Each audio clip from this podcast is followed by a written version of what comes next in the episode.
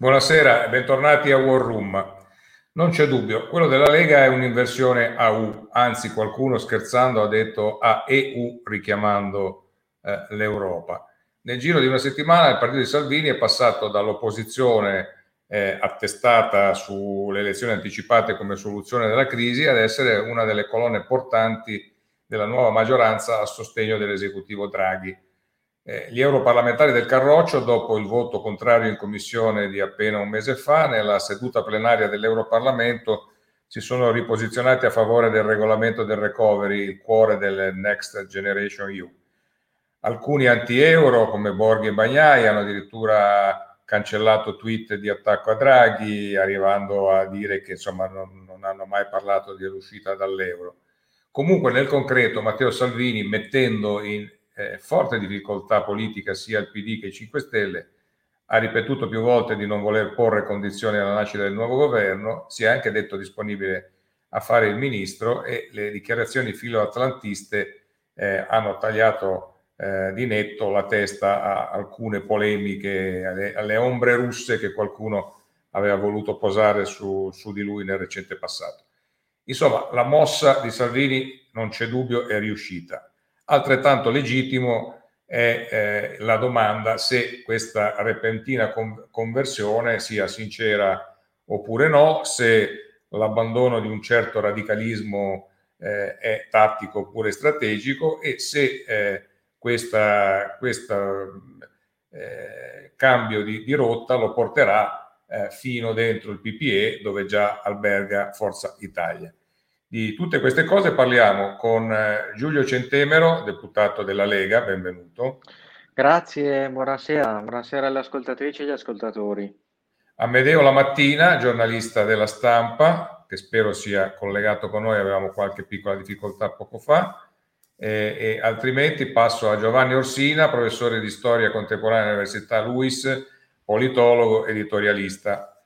Ecco che vedo Buonasera anche... a tutti vedo anche la mattina, lo saluto anche a lui, ti ho già presentato eh, poco fa. Salve. Allora, Centemero, eh, qualcuno che diciamo, a cui la Lega non sta simpatica dice che eh, questo cambiamento di, di, posizione sia stato strumentale, altri l'hanno detto perché c'era da riposizionarsi in Europa, eh, forse c'era un isolamento a cui si doveva eh, mettere rimedio. Ora, io non vorrei farle la classica, mettermi nella condizione di fare la classica domanda all'oste se il vino è buono, e quindi conto sulla sua onestà intellettuale. Eh, in effetti non le pare un po' troppo rapida questa conversione? Ma guardi, eh, innanzitutto eh, non c'è stata nessuna conversione, nel mm. senso che la Lega è un movimento pragmatico, si è sempre puntato ai temi, il voto sul regolamento del recovery è dovuto al semplice fatto che prima avevamo eh, Conte e Gualtieri a gestire eh, un eventuale Next Generation EU per quanto riguarda l'Italia. Adesso potremmo avere, lo vedremo alla fine delle consultazioni, qualcuno che in Europa qualche regola la riesce a cambiare e a migliorare. Quindi eh, questo è il nostro punto di vista. Noi vogliamo fare il bene dell'Italia e dei cittadini italiani al di là di quello che si scrive sulle pagine dei giornali o eh, su oh, fini ragionamenti che però stanno nei rotocalchi, ma non nella realtà. La realtà delle cose è che bisogna riaprire eh, gli esercizi commerciali, che bisogna riaprire le imprese, che i ragazzi devono tornare a scuola, che non c'è ancora un piano vaccinale efficace a livello nazionale e a tutte queste soluzioni eh, si deve dare una risposta e siamo pronti a metterci la faccia e anche a rischiare di sbagliare eh, pur di servire l'Italia e gli italiani. Oh, però questo è un ragionamento che poteva valere anche senza l'incarico a Draghi. Capisco che sarebbe stato tutt'altra cosa un Conte terzo, ma per esempio tra le, tra, nel novero delle possibili soluzioni della crisi, tra Draghi che poi è arrivata e il Conte Ter che è saltato eh, in corso d'opera e personalmente aggiungo per fortuna, eh, in mezzo poteva esserci per esempio una, mm, una soluzione in cui eh, non necessariamente eh, un, un, diciamo, un personaggio fuori dalla politica, ma poteva essere, che ne so, uno del PD eh, che, che, faceva il, il, Presidente del Consiglio e che chiedeva un concorso di, di, di, diciamo, di sostegno più largo. Eh, lei eh, pensa che eh, la Lega avrebbe aderito anche a, a quelle ipotesi o è diciamo, la figura di Draghi che ha fatto la differenza? Contando le persone, è ovvio che eh, le persone vanno messe sul piano della bilancia anche in merito alla storia che hanno e gli skills che hanno. Di sicuro eh, Draghi è una figura che ha dimostrato delle capacità e degli skills enormi, a differenza ad esempio di Conte. Mm, non, non voglio stare qui a ragionare sulle ipotesi, questa è la realtà e così stiamo agendo.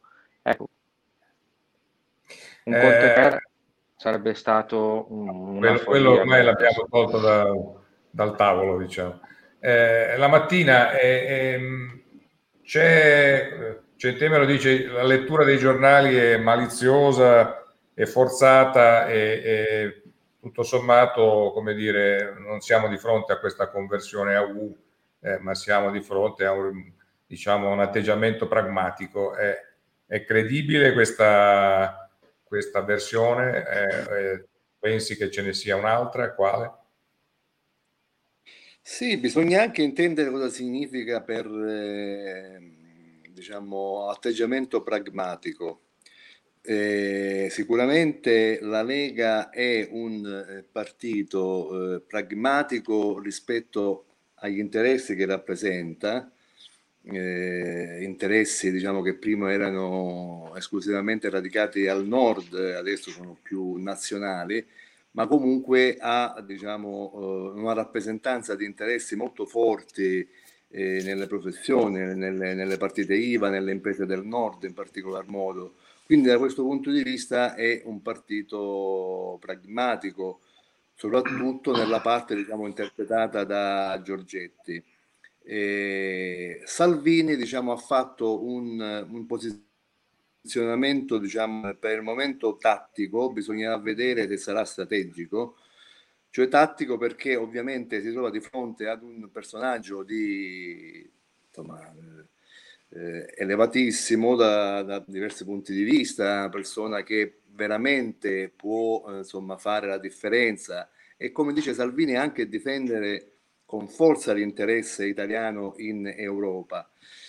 Però certamente c'è stato insomma, un salto negli ultimi anni, diciamo, ricordiamoci le magliette no euro, ricordiamoci gli attacchi a testa bassa all'elite eh, finanziaria, alle elite rappresentate anche da eh, personaggi invisi eh, ad Orban, eh, eh, si è schierato con con, con eh, Trump, quindi diciamo non è che praticamente fosse nell'alveo diciamo, europeista, tifava per la Brexit, eh, diciamo che la, eh, è schierato in un gruppo europeo a Sasburgo eh, di destra, chiaramente di destra, dove c'era Le Pen, ma c'è anche l'alternativa for Deutschland che è l'estrema destra, che ovviamente è invisa non soltanto ai socialisti ma alla stessa Merkel. Quindi diciamo il salto c'è stato. Non so se aveva finito, se si è bloccato la voce, ma eh, vado ad Orsina e gli chiedo, eh, intanto tu che, che, giudizio dai di questa scelta di Salvini, ti ha, ti ha eh, diciamo, stupito o, o pensi che fosse nel novero delle cose?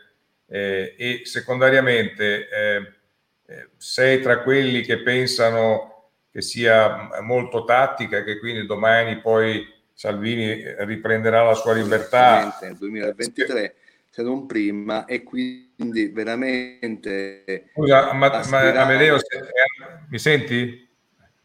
c'è un po' di complicazioni. Eh, sì. pensavo di essere ancora parlante. Eh, dicevo, eh, stamattina scherzosamente, ma forse fino a un certo punto, Francesco Merlo su Repubblica dice il lupo entra al governo con la cuffia della nonna, eh, quasi a, a, far pensare che poi eh, Salvini potrà riprendersi le sue libertà e magari fare come Renzi con Conte. Eh, tu che, che, pensiero hai Giovanni?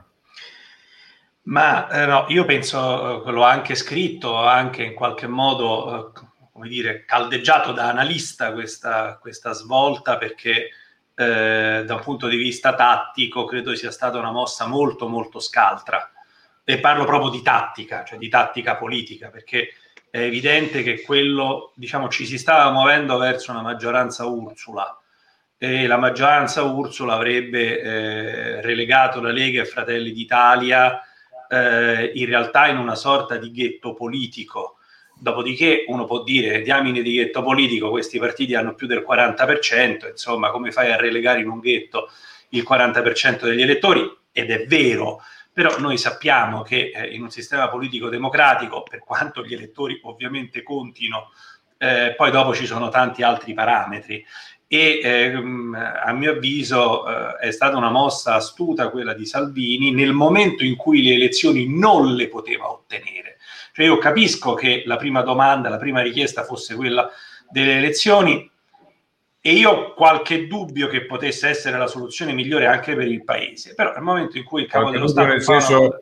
positivo del termine, dici? Cioè il dubbio positivo? No, nel, sen- no, nel senso, eh, ovviamente mo- la situazione è molto complicata, però io ritengo sempre che, come dire, mettere le braghe ai processi politici non sia una buona cosa.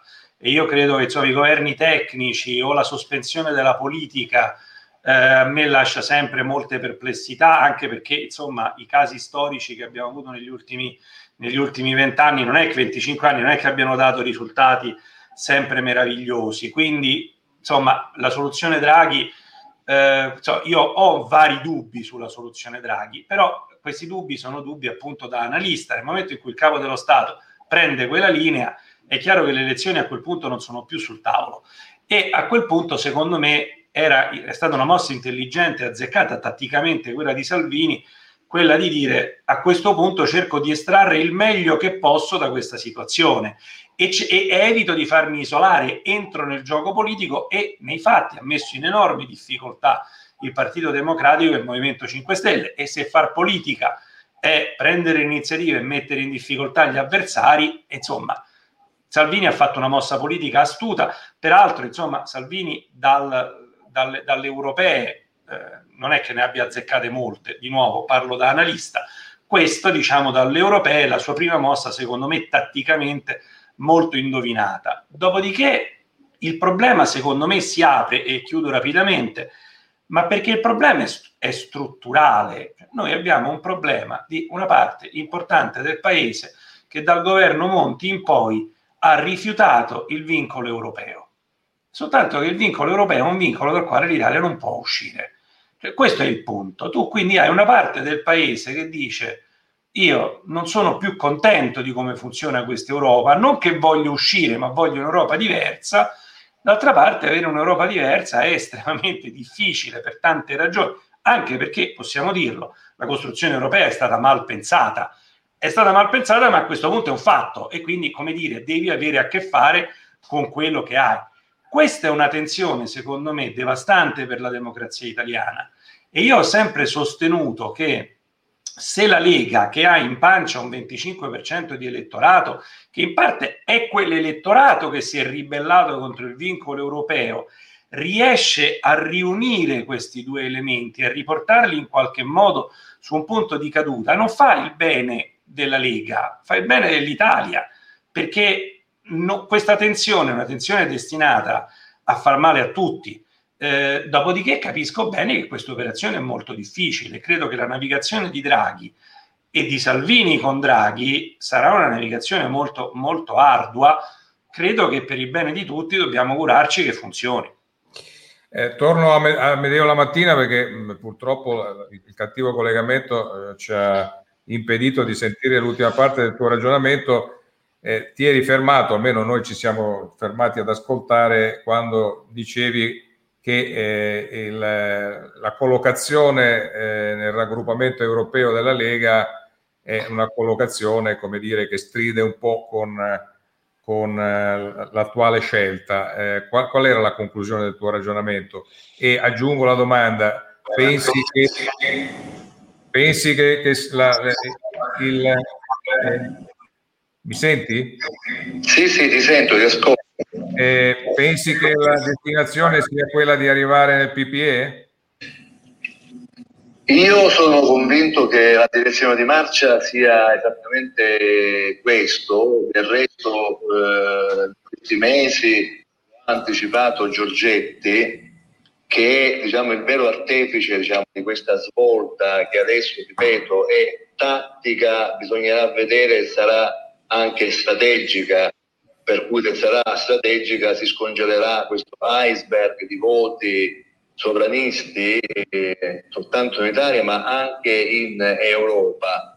Eh, chiaramente il, la Lega eh, è confinata in un gruppo di destra anche estrema dove ci sono diciamo, i tedeschi di alternativa per Deutschland che sono invisi appunto anche al, alla Merkel e per arrivare al, PP, al PPE dovrà sicuramente diciamo, passatemi il termine, diciamo, fare un po' di quarantena, eh, dovrà un po', eh, tra virgolette, eh, ripulire eh, il curriculum politico che ha avuto finora. Eh, ricordiamoci che eh, durante la campagna elettorale per 2018 Milano a Piazza Duomo dove io c'ero per, per motivi di lavoro, ha riunito tutti i sovranisti Europa eh, anche molto radicali, molto più radicali eh, anche addirittura di per la Germania, in una posizione appunto eh, anti-europea, ricordo appunto le magliette no euro, c'è sicuramente eh, un, un, riposizionamento dovuto anche ad, al fatto che la Lega comunque rappresenta in buona parte eh, quel partito del PIL così l'abbiamo chiamato, quello del PIL, del, del, delle industrie, delle imprese, eh, hanno spinto moltissimo assieme agli amministratori locali, assieme ai governatori, e cito Zaia per tutti, eh, per questa scelta eh, di sostenere eh, Draghi. Eh, è una scelta che dovrebbe diciamo, mettere il volano, eh, far decollare eh, infrastrutture, eh, impiegare i soldi bloccati delle opere pubbliche, quindi pregresse, a cui si aggiungeranno quelle che dovranno essere avviate con il recovery plan, eh, la digitalizzazione, cioè tutta una serie di cose eh, che ovviamente fanno, appunto, come diceva il professor Sina, sono utili non alla Lega ma all'Italia e a quell'elettorato, a quell'elettorato a cui deve rispondere la Lega. Poi, ecco, diciamo... Allora fammi, fammi, andare da Centemero per chiedergli, eh, stamattina Di Vico sul Corriere, Dario Di Vico scriveva che eh, quello che accennava adesso la mattina, cioè che ci sarebbe stata una forte pressione eh, del nord. Io personalmente devo dirle, ho ascoltato molti imprenditori che eh, erano eh, strafelici del fatto che eh, fosse stato dato l'incarico a Draghi considerandolo come dire, l'uomo più spendibile che l'Italia potesse avere in questo momento e, e contenti del fatto che stessimo spendendo quella carta e immagino che questa felicità per quegli imprenditori, quegli operatori, quel, quel eh, mondo delle partite IVA e quant'altro, insomma il, il, la, la, borghesia produttiva del, del nord eh, avesse guardato eh, misura significativa alla Lega in questi anni, l'abbia votata cioè, e quindi che quel mondo lì eh, abbia in qualche modo fatto avere la sua voce a voi e gli abbia detto oh, mi raccomando non facciamo scherzi. È così? Eh, noi siamo eletti nei nostri collegi, non solo al nord, ma ovviamente anche, anche al sud in questa, in, questa, in questa, fase storica. È ovvio che eh, più che una pressione c'è una condivisione delle scelte. Ovviamente consultiamo appunto la nostra base elettorale poi ci consultiamo anche al nostro interno tramite il Consiglio la segreteria politica e devo dire che è una scelta eh, quella di mettersi a disposizione del Paese con una persona spendibile eh, ampiamente condivisa, quindi eh, direi che eh, non c'è stato bisogno di, di, fare delle pressioni, perché lo ripeto, siamo un movimento pragmatico, cioè a noi interessa che la pressione fiscale non, aumenta, non aumenti, che le infrastrutture vengano realizzate, insomma che ci sia una ripartenza del paese post-Covid con eh, CAPEX, cioè spese investimento produttivo e non assistenza. Vogliamo vedere ad esempio che eh, si, finanzino, eh, si finanzi il trasporto pubblico locale per i nostri studenti invece che i monopattini elettrici importati dalla Cina e qua torniamo anche un po' all'atlantismo se vogliamo, un po' tirato per, per le orecchie. Eh, perché? Perché a livello pragmatico i nostri studenti, eh, il problema principale per il ritorno a scuola è quello del trasporto pubblico e i nostri studenti in inverno di sicuro non vanno a scuola col monopattino ma hanno bisogno di altre infrastrutture e questo per fare un esempio. Quindi ancora, lo ripeto, abbiamo una visione veramente pragmatica e ne, non direi tattica ma strategica, una visione strategica per il paese. Ci interessa poco eh, il fatto che il nostro partito cresca eh, o, o, al contrario perda voti. Ci interessa che il Paese abbia una risposta dopo questa crisi, perché questo è il compito della politica, cioè dare speranza ai cittadini e governare al meglio il Paese e gli enti locali. In Parlamento, e torniamo a un punto che lei ha, ha già toccato, soprattutto tra le fila della Lega, eh, ci sono tantissimi amministratori locali, cioè magari personaggi poco noti, se vogliamo, però da uh, faccio alcuni nomi, Angela Colmellere, Massimo Bitonci, uh, Massimiliano Capitagno, ma anche sottoscritto, eh, quasi tutti, direi il 99% di chi è eletto tra le fila della Lega, almeno nella propria vita ha fatto il consigliere comunale se non il sindaco. E quindi abbiamo una connessione diretta con la realtà e con i problemi veri della gente. E questa, in questa fase storica, ci sembrava la risposta più adeguata a questi problemi.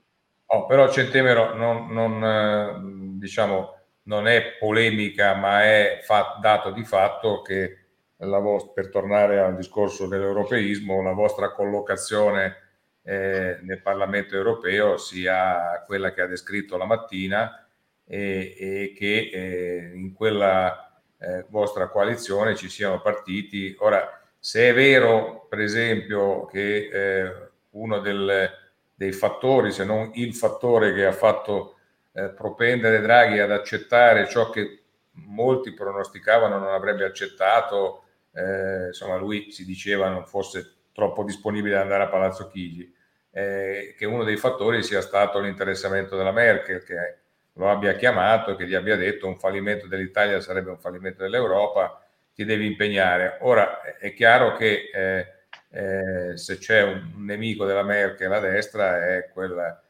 eh, partito che sta nel vostro raggruppamento, che è stato appena citato. Allora, eh, per diventare, per passare da essere una scelta tattica ad una strategica, forse ci bisogna fare altri passi. Lei pensa che sia opportuno, che sia possibile, probabile che questi passi vengano fatti? Quindi il famoso ingresso nel PPE, eh, come, non perché sia, però per, sarebbe un segno tangibile, diciamo, di tutto questo. Lei pensa che sia all'ordine del giorno?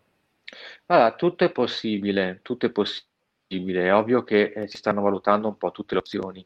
Ricordo che eh, al Parlamento europeo abbiamo cambiato gruppo diverse, diverse volte nella storia della Lega e della, della, sua esistenza, anche in base alle regole del Parlamento europeo stesso, cioè eh, anni e anni fa era, facevamo parte dei gruppi tecnici, perché? perché ci sono delle regole che impongono di avere nove stati, eh, 30 parlamentari minimo e quindi eh, per essere gruppo e per poter avere la nostra voce nelle commissioni eh, abbiamo eh, fatto delle scelte anche non politiche ma semplicemente tecniche.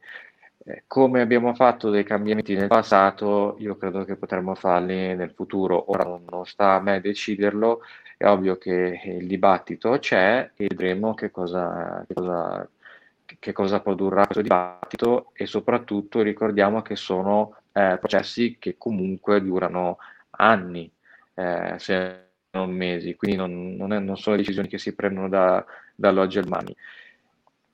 Quindi questo è quanto. Eh, con Orsina e con la mattina adesso vorrei eh, aprire un capitolo diverso, cioè quello del, del centrodestra. Eh, è evidente che eh, la scelta di Forza Italia e della Lega di stare eh, dentro, di starci organicamente al governo Draghi, cozza con la scelta, seppur con i toni morbidi, con le lunghe riunioni, con eh, il bon ton eh, del, di, di Fratelli d'Italia, con il rischio che eh, tutto ciò che mh, sarà diciamo d'opposizione nel paese sia raccolto elettoralmente in termini di consenso da, da, dalla Meloni. Eh, questa, questa, divaricazione è eh, come dire tattica anche qui e per cui poi domani quando ci saranno le elezioni che siano dopo la nomina del capo dello Stato che siano a fine legislatura eh, si, si ricompatteranno i tre partiti o, o questa, questo passaggio politico lascerà il segno in quello che abbiamo chiamato finora centrodestra organico? Orsina. Ma eh, noi abbiamo già assistito a molti momenti di divaricazione interni all'alleanza di centrodestra. Non ci dimentichiamo, insomma, che la Lega ha già governato col Movimento 5 Stelle, non mi sembra che né Forza Italia né Fratelli d'Italia fossero particolarmente favorevoli a quel governo. Eh, credo che qui insomma l'insegna del pragmatismo sia, sia considerevole. Eh, tra l'altro, insomma, i tre partiti, mentre a livello nazionale, insomma, stiamo andando verso un modello neoproporzionalistico, poi vedremo fino a che punto il sistema si proporzionalizza, a livello eh, municipale, a livello regionale ancora vigono norme fortemente maggioritarie. Eh, e sappiamo che il centrodestra governa, se non erro, mi corregga Centembero, 15 regioni, e insomma le governa come alleanza di centrodestra e ormai per le regioni passa, passa parecchio potere, insomma non è una roba, una roba da poco, quindi non credo proprio che abbiano la minima intenzione di mettere in pericolo quel tipo di alleanza. Poi naturalmente bisogna anche capire che cosa succede, come evolve la situazione, come evolve il governo Draghi, come evolve l'opposizione di Meloni al governo Draghi. Io mi sono permesso soltanto la settimana scorsa di notare che se il centrodestra subito, compatto, avesse detto noi stiamo con Draghi, avrebbe fatto un'operazione per la quale metteva veramente in croce il Partito Democratico e il, eh, e il Movimento 5 perché Stelle. La, perché la Meloni non lo ha fatto secondo te? Perché ha fatto il calcolo di prendersi tutto il cucuzzaro dell'opposizione, per dirla volgarmente? Ma secondo me dentro c'è anche un tema appunto, ehm, c'è questo tema insomma della, della coerenza, del, dell'essere, dell'essere, legati al proprio, al proprio passato, alle proprie affermazioni, insomma. Io ho notato, eh, come dire, un po' di eh, rigidità tattica da parte di Meloni, che ovviamente si può dire rigidità tattica, è il modo per dirlo, criticamente, l'altro, l'altro diciamo, dirlo positivamente coerenza. sarebbe per lui dire una grande, grande coerenza, insomma, una coerenza nel tempo che ovviamente in politica è un'arma, è un'arma a doppio taglio. Eh, dopodiché questa cosa ormai comunque non c'è stata, tutto sommato ha anche senso a questo punto che Lega e Fratelli d'Italia si dividano un po' quel bacino elettorale, perché insomma molti saranno anche scontenti eh, del governo Draghi, vedremo come evolvono le cose, però insomma mi pare che questa alleanza sia in grado di reggere anche a questo. Eh, la mattina, eh, intanto voglio sentire anche la tua opinione su questo punto, queste geometrie variabili del centrodestra, alla fine, eh, come dire, sono, sono la, la, soluzione, l'elasticità necessaria o rischiano di essere poi alla lunga un, un inciampo? eh, per, per, le future sorti del, dell'alleanza?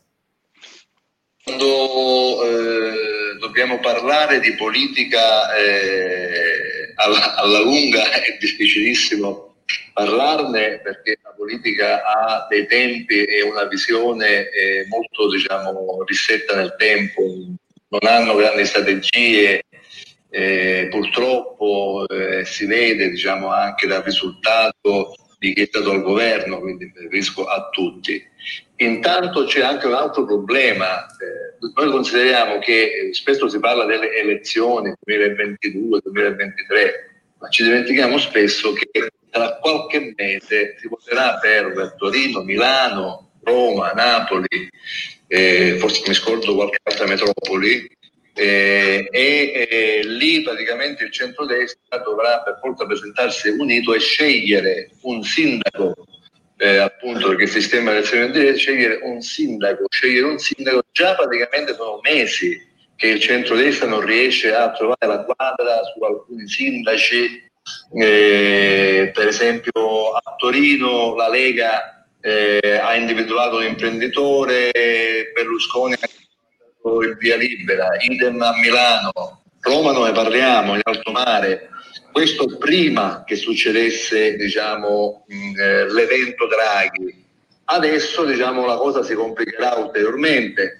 Oggi pomeriggio, per esempio, la eh, Meloni ha risposto a brutto muso a Salvini il quale uscendo da un incontro eh, con Berlusconi, beh, Salvini ha detto eh, il centrodestra è responsabile affronta questa nuova fase con responsabilità il centrodestra e il centrodestra. Eh, la Meloni ha risposto ma a che titolo lui parla a nome del centrodestra? Come se il centrodestra fosse soltanto adesso Forza Italia e la Lega. Quindi già questo ti fa, ti fa capire come il problema, come il nodo diventa sempre più stretto e grosso e poi c'è, e, e, e quindi questo significa che la Meloni eh, marca il terreno dell'opposizione. Eh, dobbiamo ricordarci sempre che la Meloni quando eh, fonda eh, Fratelli d'Italia, fonda Fratelli d'Italia eh, uscendo dal PDL che eh, sosteneva praticamente eh, quello che lei chiamava già un inciucio di allora, se non ricordo male, no? E, e quindi fonda, eh, parte da zero, eh, poi è arrivato al 6% scarso alle politiche del, del 2018 e in base alla sua coerenza, mai inciuci, mai alleanza col PD, mai alleanza con i 5 Stelle, 6% eh, è arrivata a 15, 16, 17, continua sempre a crescere sulla base di una coerenza. Questa coerenza ha pagato moltissimo, cioè ha pagato 10 punti, sono milioni di italiani e quindi lei è convinta che continuando con questa coerenza questo 16 potrebbe anche arrivare a 19 ha, già ha scavalcato i 5 Stelle, potrebbe addirittura, almeno nelle, nelle sue intenzioni, anche superare il PD, eh, che ovviamente dentro questa esperienza potrebbe anche diciamo, uscirne con le ossa rotte e a quel punto diciamo, avvicinarsi molto a Salvini e quando si arriverà al punto in cui eh, ci saranno le politiche eh, Fratelli d'Italia magari non supererà la Lega, questo lo vedremo, non sappiamo cosa succede. Eh, diciamo, diciamo Amedeo, diciamo che se eh, il governo Draghi dovesse riuscire diciamo significativamente nelle sue intenzioni, l'atto pandemia, l'atto recovery, eccetera, probabilmente questa questo agio di essere all'opposizione pagherebbe poco o forse potrebbe non pagare per niente. Viceversa, se, se le cose fossero più complicate potrebbe essere. Ma voglio concludere perché abbiamo finito il nostro tempo con un veloce passaggio ancora, passaggio ancora su Centemero. Eh, la, la Meloni è il vostro prossimo nemico? Assolutamente no, eh, come principale partito del centrodestra noi dobbiamo federare le forze liberali conservatrici del paese sul modello, a mio avviso, del partito repubblicano americano che include da appunto i conservatori fino addirittura ai libertari. Quindi, temo, temo eh, che la Meloni non si faccia federare, però ho l'impressione. O no? Ah, vedremo, vedremo, vedremo, ma secondo me per il bene del paese e, e di una visione culturali di centrodestra eh, è bene collaborare con, come partiti di centrodestra da Fratelli d'Italia a Forza Italia, a Udicino, con l'Italia e via discorrendo. Insomma, lei sa che questo disegno, questo disegno richiede, richiede, però una legge elettorale di tipo maggioritario, mentre una legge elettorale proporzionalistica eh, lo sfavorisce, diciamo, quindi sa- sarà anche quello una, una linea di demarcazione che pragmaticamente, di cui pragmaticamente dovete prendere atto, giusto? Assolutamente sì, noi siamo per eh, il maggioritario, e siamo per il maggioritario, mi spingo oltre personalmente eh, applicare il maggioritario anche sui collegi perché poi così il politico deve rispondere al proprio collegio direttamente. Il proporzionale sarebbe un ritorno al passato, ma non a un passato glorioso, a un passato dove poi insomma si fanno accordi che non rispecchiano la volontà dell'elettore, che non rispecchia la nostra idea di federalismo e di democrazia diretta. Grazie a Giulio Centemero, ad Amedeo Lamattina e a Giovanni Oschina per essere stati con noi. Ci vediamo domani per un'altra War Room. Arrivederci, grazie. Buonasera.